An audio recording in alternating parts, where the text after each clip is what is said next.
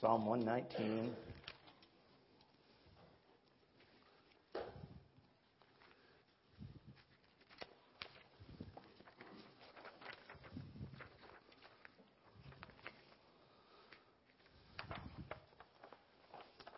Psalm 119 is written about the Word of God to share with us the importance of the Word of God and to help us to understand that man shall not live by bread alone, but man shall live by every word that proceeds out of the mouth of God. It is vital for us to know what the Bible says. Because one of these days we will stand before God and we will give an answer for how we obeyed His Word. And excuses and comments such as, well, I thought, or, but everybody else will not hold water. They just will not work when we stand before God. We must understand not only what the Word of God says, but we must yield ourselves to it if we want to live a life that is pleasing to God. If we want to live a life that is successful and prosperous. Vitally important.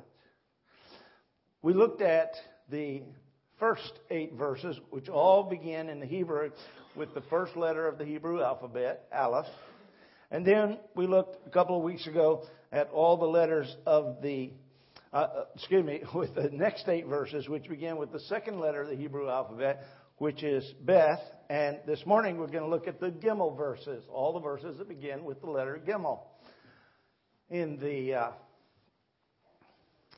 book of Psalms, in the Hebrew alphabet, and in the book of Psalms 119. Now let me share with you some interesting things. The central, the, the center chapter the center chapter in all the Bible is Psalm 117. Back up two, two Psalms, one page.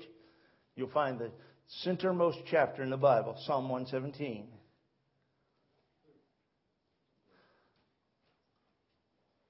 Oh, praise the Lord, all ye nations. Praise him, all ye people. For his merciful kindness is great toward us, and the truth of the Lord endureth forever. Praise ye the Lord. Psalm 119, verse 17, begins. Stand with me out of respect for the Word of God, if you would. You can read it aloud with me, if you would. Deal bountifully with thy servant, that I may live and keep thy word. Open thou mine eyes that I may behold wondrous things out of thy law. I am a stranger in the earth. Hide not thy commandments from me. My soul breaketh for the longing that it hath unto thy judgments at all times. Thou hast rebuked the proud that are cursed, which do err from thy commandments. Remove from me reproach and contempt, for I have kept thy testimonies. Princes also sit and speak against me but thy servant did meditate in thy statutes.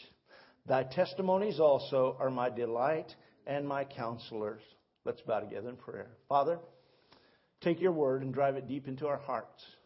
Dear Lord, cause your Holy Spirit, the author, to illuminate our eyes and our minds that we might understand what it is you're trying to tell us here. And dear Lord, give us the wisdom to say, Yes, Lord, to whatever you say. May we be yielded. We pray these things in Jesus' name and for his sake. Amen. God bless you. you may be seated.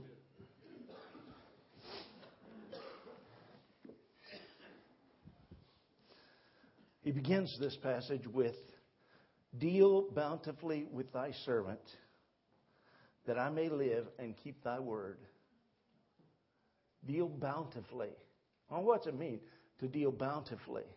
There's a thing uh, that used to be quite common in the United States. Now you see it mostly as a an advertising or a uh, uh, a logo of some kind. It was called the cornucopia. Cornucopia. It was a, a trumpet shaped basket. Comes to a point on this end. And coming out of that basket would be all kinds of fruit, all kinds of vegetables, just wonderful things coming out. And it was always used to picture God's bounty on the United States of America. And we have been wonderfully blessed. I mean, it's incredible how much America can produce. God has blessed us over and over and over and over again through the years. And we need to give Him praise and glory for that. The end of Psalm 117 was Praise ye the Lord. Now, that's the English translation for the Hebrew word hallelujah. Hallelujah means praise ye the Lord. In fact, we used to sing the little chorus Hallelujah, hallelujah, hallelujah, hallelujah. this side would translate Praise ye the Lord. You got it? Okay? So, uh, we, we come to Psalm 117 and it ends with Praise ye the Lord. And this passage in Psalm 119 begins with God's bountiful blessings for right motives. Deal bountifully with thy servant that I may live and what? Keep thy word. That I may live and keep thy word. How important is the word of God? yeah, ultimately important. God's going to judge us according to his word. We're going to have a given answer for how we dealt with his word, whether or not we obeyed his word. I think it's important enough that even if you use an iPhone or, or a tablet to follow along in the sermon in the Word of God, you shouldn't be checking your email or your text messages or playing games on it during the service.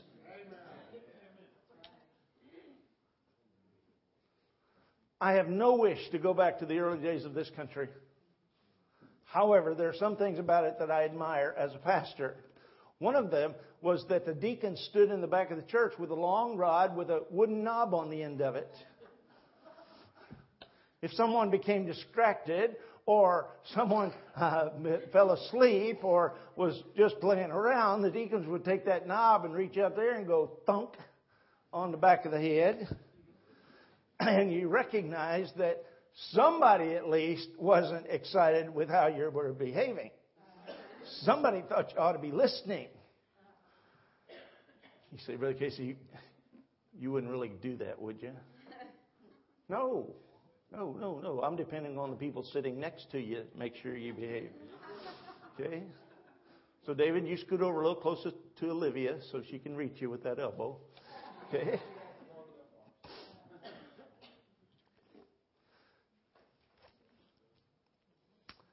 Bountiful blessing for right motives. I have never been blessed in my life like I'm being blessed now. I mean, it's incredible to watch God work.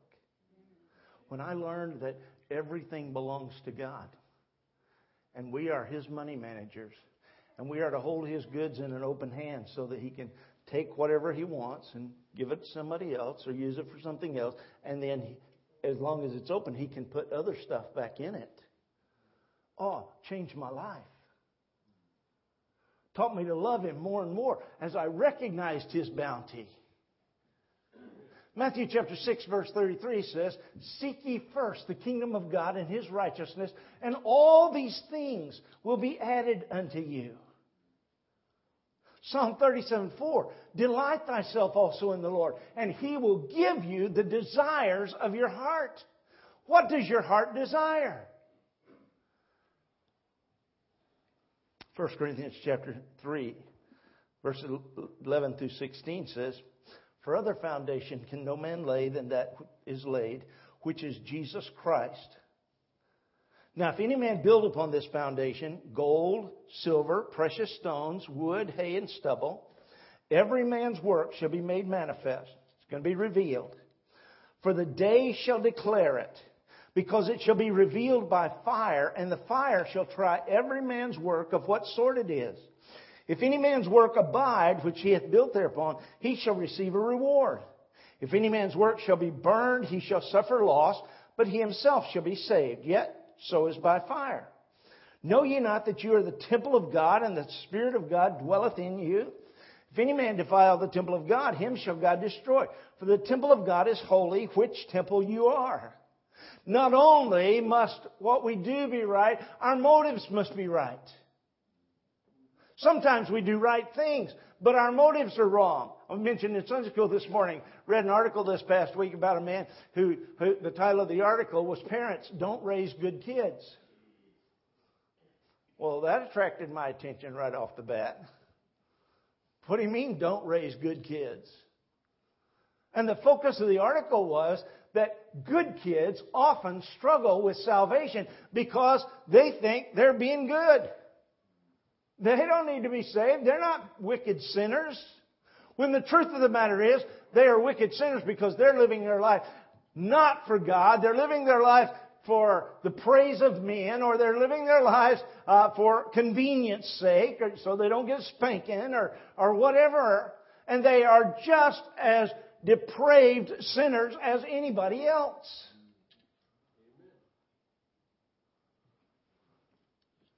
Ron and I were not the sweetest boys in the whole church. We were probably in the top three, though, right, Ron? Yeah, okay. Just kidding. But there's a lot of things we didn't do, not because we love God, but because we knew mom and dad were always watching. My mother had eyes in the back of her head that were covered up with hair so brilliantly that you never saw them. But they always saw you. Whoa. I mean, whew, you get in trouble. And they knew about it before you got home. If you weren't at home. I got a spanking in third grade. Got off the bus and went in told mom I got a spanking. She said, Yeah, I know. Bad news travels fast, folks. And the rule at our house was if you got a spanking at school, you got a spanking at home. So I got two spankings. You say, What'd you do? I was taking a math test. I don't mind telling you. I was taking a math test, and math was not my favorite subject. Okay, I was fairly good at it, but it wasn't my favorite subject. And I was about two thirds of the way through with the test, and I realized that after we finished math, we were going to the library, and I wasn't finished with my library book. And so I propped my little desk up about this far, and I got my library book, and I opened it up, and I slid it out where I could read it. And I'm sitting there reading my library book. Well, the teacher saw me, Mrs. Kirby, and she thought perhaps I was cheating. And so she just makes her way casually around the room, come up behind me, looking over my shoulder, realized what I was doing, and said, uh, Randy, put your library book away and meet me in the hallway. They don't have good library books in the hallway. Why would I want to go out there? But she was the teacher and I was just the student, and so I got up and I walked out in the hallway. And uh, she said, Do you understand that when I give a test, you are to take that test? And you're not to be playing with anything else? I said, Yes, ma'am. She said, I'm going to give you a spanking. I'm going to paddle you. I said, Yes, ma'am. she went and got a witness. Guess who she got? Third degree burns. And I'm thinking, oh, Lord, let Mrs. Kirby paddle me, please. I'll go to Africa as a missionary. Please let Mrs. Kirby spank. And she did. Whew. You say, did you have to go to Africa? No, Lord knew I was making a little foxhole decision there. And so, yeah, uh, she gave me three swats. Mom was not content with three swats. You know, mom wasn't content with six swats, so we got the three at school, and then way more than that at home, and you know, cumulative. I never made that mistake again. But good kids aren't good enough because often their motives are wrong. Grown ups who try to live a good life are very pleasant to live with. They make good neighbors. However, whatsoever is not of faith is sin. And our motives will be judged. And so the psalmist says, Deal bountifully with thy servant, that I may live and keep thy word. I not only want to live for God, I want to be obedient to His Word, and I want to do it because He loves me and because I love Him. Then we get to the second verse in this passage, and it says, Open thou mine eyes that I may behold wondrous things out of thy law. I have begun to observe, to, uh, observe wonderful things out of God's law. I mean, incredible things out of the Word of God. Recently, I got an email. And in this email was a man at an archaeological dig uncovering a skeleton in Greece. And this guy's about five feet eight inches tall, which makes him about this tall. Hmm, about there. He's about this tall. And the head on the skeleton is almost half as long as he is tall. The skeleton is 23 feet long. Oh, wow, look at that. But that reminded me of Genesis chapter 6. There were giants in the earth in those days. And it all began to make sense. Dinosaurs. Wondrous things out of thy law. Psalm 40, uh, excuse me, Job chapter 40, 41 talks about Leviathan. a dinosaur. All the things that he can do. The fact that he can snort fire out of his nose. Okay? Can you imagine? We're coming into the cold season. Can you imagine people taking a Kleenex and covering their mouth and the Kleenex igniting when they sneeze? Ah, poof. Oh, that'd be cool. Wondrous things out of his law.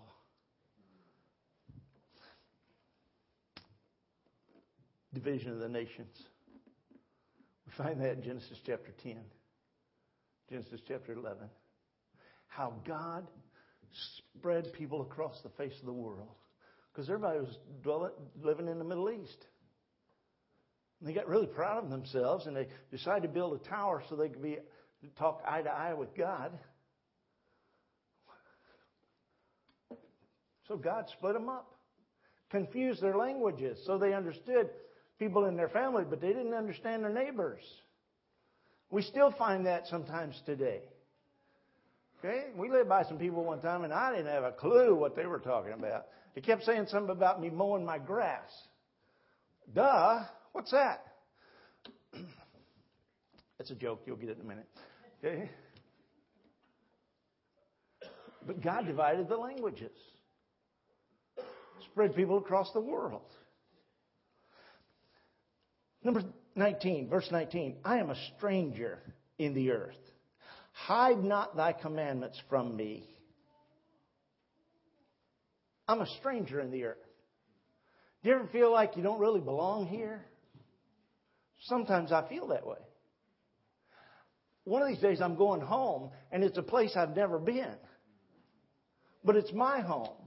And in fact, uh, Abraham uh, is talked about as being a stranger in the earth and looking for a city whose foundations are not made with hands.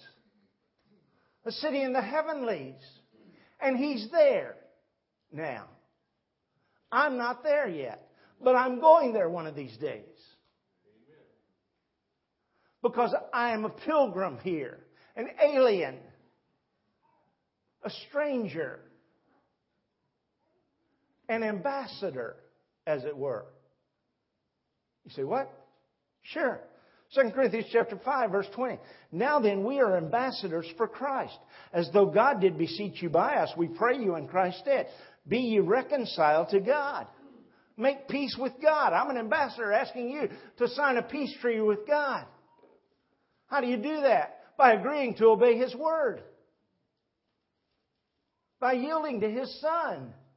By receiving the sacrifice of His Son in the place of your penalty of sin. And allowing Him to be your Lord and Savior. That's what He's talking about. Be reconciled to God. 1 Thessalonians chapter 4 verse 16 says, For the Lord himself shall descend from heaven with a shout, with the voice of the archangel, and with the trump of God, and the dead in Christ shall rise first.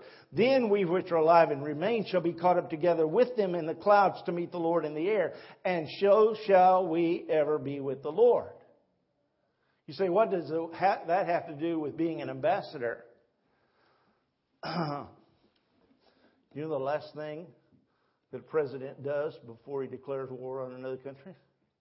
Last thing the King of England does before he declares war on another country? He calls his ambassador home. They leave the country where they're serving as an ambassador and they go home. And then the war breaks out. That's significant to me because one of these days God's going to declare war on this world. And he's calling his ambassador home before it happens. So shall we ever be with the Lord. We're going home. I'm a stranger in the earth. Hide not thy commandments from me. And then, verse 20.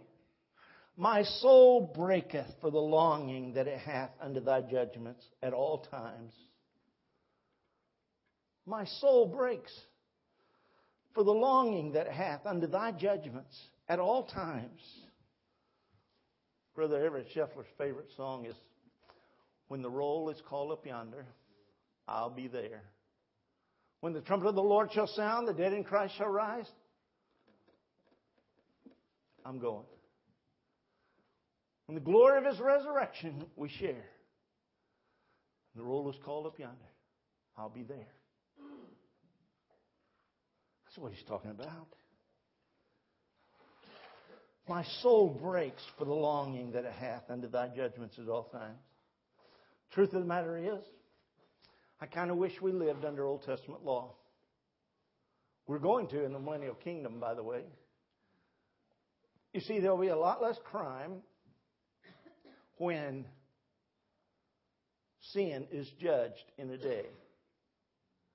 There'll be a lot less crime when rapists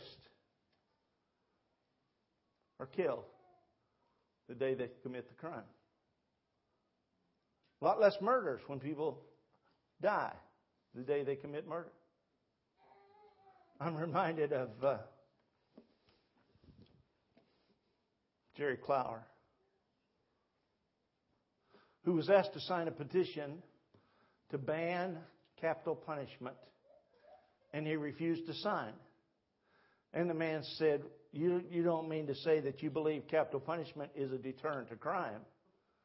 He said, Well, I don't know about all that, but here, let me tell you what I do know.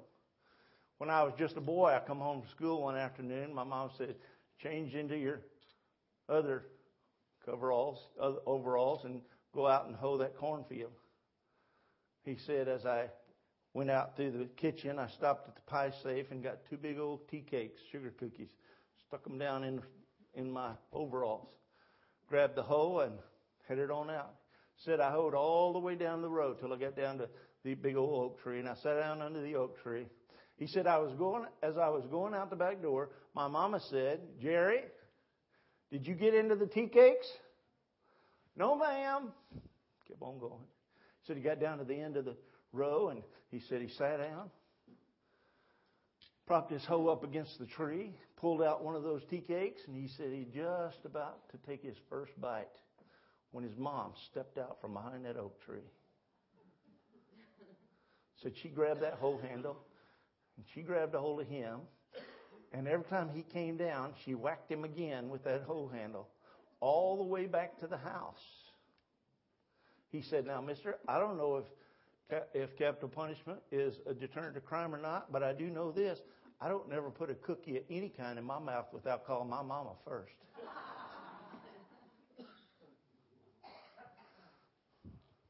God's ways are always right. Truth is, my soul longs for heaven to see the face of the Lord Jesus Christ. There's a song entitled Thinking About Home. The words go like this A penny for your thoughts, I said to the old man, as he sat there on the park bench all alone, with silver hair and wrinkled brow, eyes a gleaming. He smiled and said, Just thinking about my home. I sat down and we shared some laughs together. And the cinema of remembrance it did roam. We talked about life's gains and its losses, but mostly he just talked about his home. He said, I'm thinking about home, thinking about going home, dreaming about leaving here, ready to be moving on. It won't be long before the sun goes down and I'll be gone. But until then, I'll be thinking about home. I said, Tell me, old man, where's your home and what's it like? He said, Oh, ain't nothing around here that compares. You see, a king had it built for me and gave the deed to me. All my family's already there. I'm thinking about home, thinking about going home, dreaming about leaving here, ready to be moving on. Won't be long before the sun goes down and I'll be gone. But until then, I'm thinking about home. My soul longs for thy judgments. We get to the next verse. In the next verse, he says, verse 21, Thou hast rebuked the proud that are cursed, which do err from thy commandments. There's rebukes for proud idolaters. You see, we don't understand the seriousness of allowing anything to come between us and our love for God. We don't understand it. And yet, in the Old Testament, the writer of Samuel records for us how serious it is. In chapter 15, verse 22, Samuel is answering Saul and says to Saul, Hath the Lord as great delight in burnt offerings and sacrifices as in obeying the voice of the Lord? Behold, to obey is better than sacrifice, and to hearken than to the fat of rams. Because rebellion is as the sin of witchcraft, and stubbornness is as iniquity and idolatry. Because thou hast rejected the word of the Lord, he hath also rejected thee from being king. Wow. How much have we missed out on? Because we've not been obedient to the Word of God. And He's had to rebuke us as proud idolaters. He goes on. Verse 22 Remove from me reproach and contempt, for I have kept thy testimonies. Reproach and rebuke removed. And let me tell you something. When you are going through the reproach and you're going through the rebuke, it is almost unbearable. Let me use Ron for an example. Way back in the old days when he was much younger, he ran for the office of presiding commissioner. He was already the commissioner for the second district, southern half of the county. Elizabeth Falconberry had resigned or was retiring, and Ron ran for her seat. He had two more years to serve as the uh, second district commissioner. I think two more years, one more year, something like that. Two more years, and uh, but he ran for Elizabeth's office. Things went very well in the time leading up to the election until the night before the election. The night before the election, Elliot Davis had a you paid for it thing on Channel 2 where he was standing on a road that had been chip and sealed. spray down the asphalt, you put gravel over the top of it, and it holds down the dust That's its purpose. And Elliot Davis showed how this stuff was breaking up and cracking up, and he told how much money the county commission had spent on had spent doing this, repairing the roads. What he didn't say was that when Ron became a, the second district commissioner, there were 700 miles of unpaved roads in Jefferson County, and little kids with asthma all over the county were suffering every summer because of the dust. And the county didn't have enough money to pave all the roads immediately, so they did chip and seal. You say, sounds like you're taking up for your brother. No, I'm relaying the facts. I didn't need to take up for him. As a result of that news telecast, Ron lost the election. Was close, but he lost. Two things happened. Number one, someone called Elliot Davis and asked him what road he was on. And when he gave them the information, they said, That's not a county road.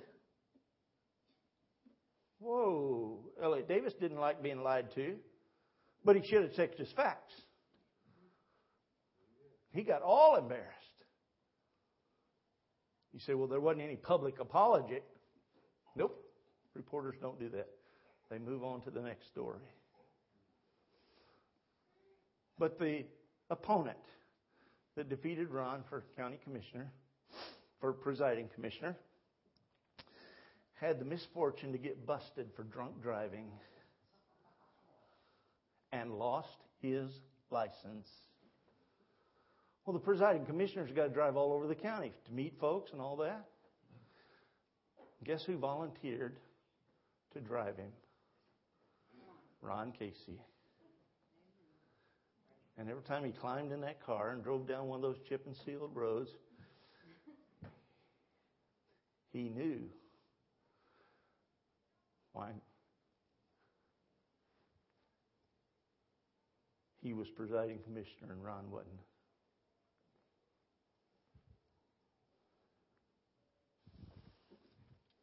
Remove from me reproach and contempt, for I have kept thy testimonies.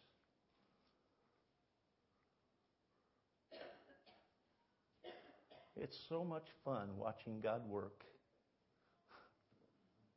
And when it's not your battle, you can rest in the fact that God is going to fight the battle and He's going to get the glory and you're going to win. You say, well, did Ron ever get to be presiding commissioner? No. He became state representative. You didn't know that? Let's move on. Princes also did sit and speak against me, but thy servant did meditate in thy statutes. You see, people who spend time in the Word of God are often misunderstood. And folks out in the world will speak against them. Sometimes people in positions of power will speak against you. But you know what happens? God steps in. Who would you rather, what would you rather have? God mad at you or a thousand other people mad at you? You say, that's crazy. A Thousand people mad at you. If God's pleased with you, exactly. And then the last verse, number 24, thy testimonies also are my delight and my counselors.